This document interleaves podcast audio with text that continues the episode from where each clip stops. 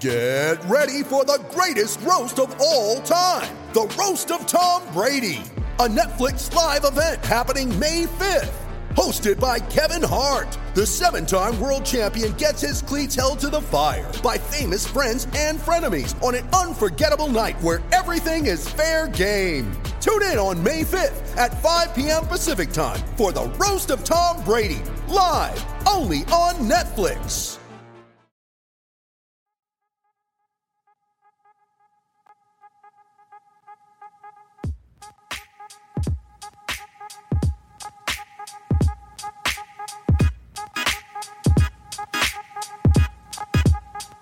What's going on, people? Welcome to the post game number crunch. As usual, I'm your host, Jake Paynting, creator of the House and Growls Timberwolves newsletter, and this podcast is proudly brought to you by Canis Hoopus and SB Nation. We're back with another post gamer, again, as usual, grabbing a number to use as an anchor point for the entire show, and then branching off into some trends that I think are worth exploring. And sometimes exploring anything is tough with this team. This season, the Wolves have made exploring fun stats especially tough. They finished this game against the New York Knicks 13 point losers after what was admittedly a pretty decent second half, but man, that first half, that first half was kind the kind of thing I guess that sparks an inferno of concern. If you can think up a thing to go wrong, it went wrong the Knicks made a bunch of uncontested shots, and then they made the few that were heavily contested. The Wolves turned the ball over at will, and then they missed the open shots that they got. Anthony Edwards looked disengaged completely for the first quarter and a half, or maybe a little bit more. The bench mob that has been holding up Minnesota's offense collapsed into a heap. And, well, about a million other things went wrong as well. now, that's a depressing opening to a podcast if I've ever heard one. So, in the spirit of trying to not break down into an unending rant behind this microphone, I'm going to spend this episode talking about the one positive of the night, and that's why this episode's number is zero. As in the zero field goals made with Austin Rivers as the closest defender. Now, I'm not sure Rivers you know, if I expected Rivers to be the team's mini savior 11 games into a season with such high expectations. But here we are, and it's worth talking about just how excellent he was in this game. You ready? Showtime. On May 3rd, summer starts with The Fall Guy. Let's do it later. Let's drink a spicy margarita. Make some bad decisions. Yes. Audiences are falling in love with the most entertaining film of the year. Fall guy. Fall guy. Fall guy. That's what the poster said. See Ryan Gosling and Emily Blunt in the movie critics say exists to make you happy. Trying to make it out? Nope. Because I don't either. It's not what I'm into right now. What are you into? Talking. Yeah. The Fall Guy. Only in theaters May 3rd. Rated PG-13. It's only a kick, a jump, a block. It's only a serve. It's only a tackle, a run. It's only for the fans. After all, it's only pressure. You got this. Adidas.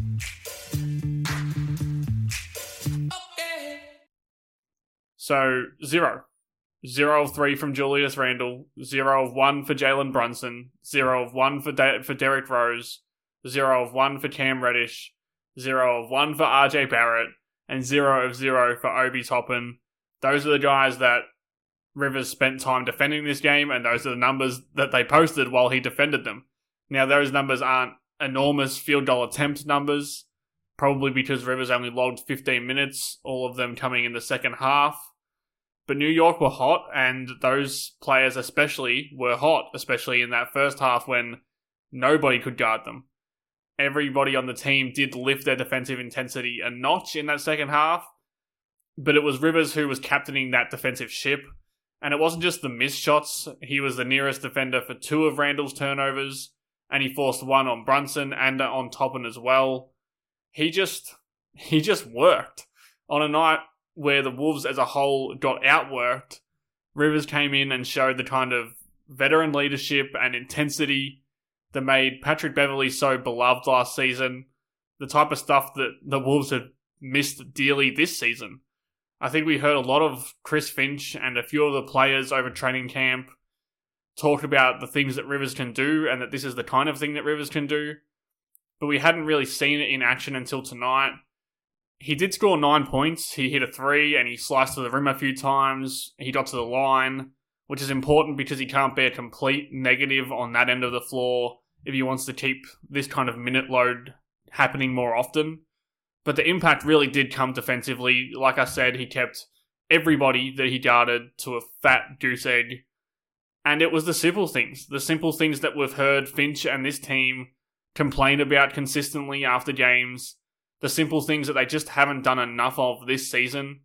By my count, there was at least two possessions where his hustle stopped a transition outlet pass, and on both of those occasions, Minnesota were able to get a stop in ha- in the half court defense. That's something that not enough players have done so far this season, and certainly not enough players did so did in that game itself. Instead of hanging around, kind of watching the shot go up, he got on his horse and he sprinted back and he got down the floor with a purpose.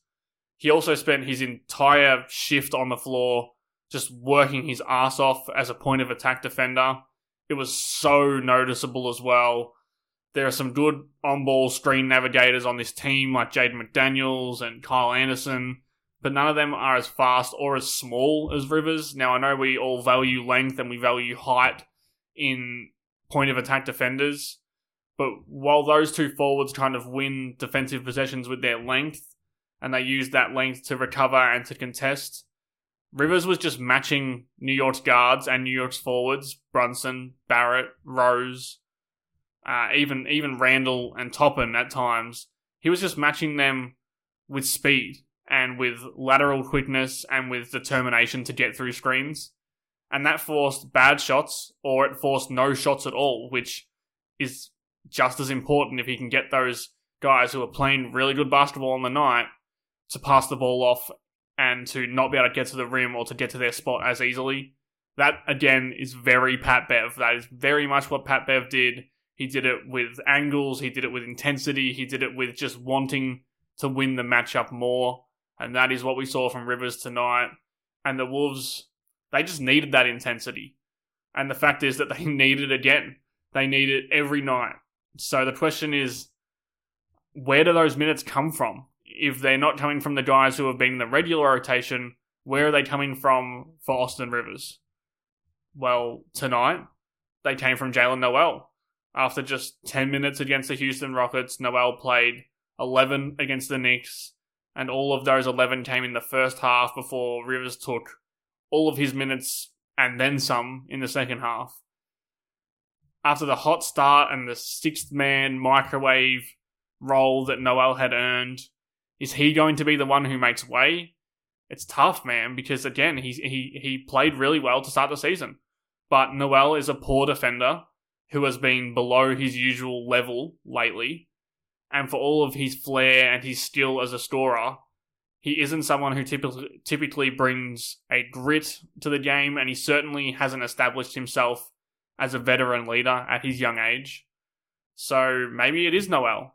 Something needs to change, and Nowell has always had a very short leash with Chris, with Chris Finch for whatever reason, probably defensive reasons if Rivers can provide something above complete zero offensively, and we know that he shot 47% on corner threes last season, he's not Josh Okogie in terms of offensive prowess, even though in his short minutes this season before tonight, he really hasn't looked very good offensively. If he can just be something more than Josh Okogie or than a complete negative on the offensive end, there's a real argument that he might give this team something they just don't have in Nowell's position. Again, it's tough because Nowell started the season so awesome, and for the most part, the Wolves have been really good when Nowell is on the floor. But man, something has to give here. It may not be Nowell who is permeating softness throughout this team, but that softness is permeating nonetheless. They need to find a way to inject some toughness into it, and Nowell seems an easier target to drop out of the rotation than someone like Jaden McDaniels, who is obviously cemented as a starter right now, or D'Angelo Russell, who is also cemented as a starter. It's it's harder to drop guys from the starting lineup onto the bench unit than drop a bench unit guy out of the rotation. And I'm not sure Chris Red- Chris Finch is ready to shake up the starting lineup yet. But again, man, something needs to happen. Obviously, Rudy Gobert wasn't around tonight, so there's a big hole in the roster when we're discussing this game, and when we're discussing the defense specifically in this game. But something needs to happen. It can't be this for 18 uh, for 82 games. It simply just can't. I want to see how this plays out. If it was me taking a guess, I would think that Chris Finch might drop Jaylen Nowell out of the rotation heading into Phoenix.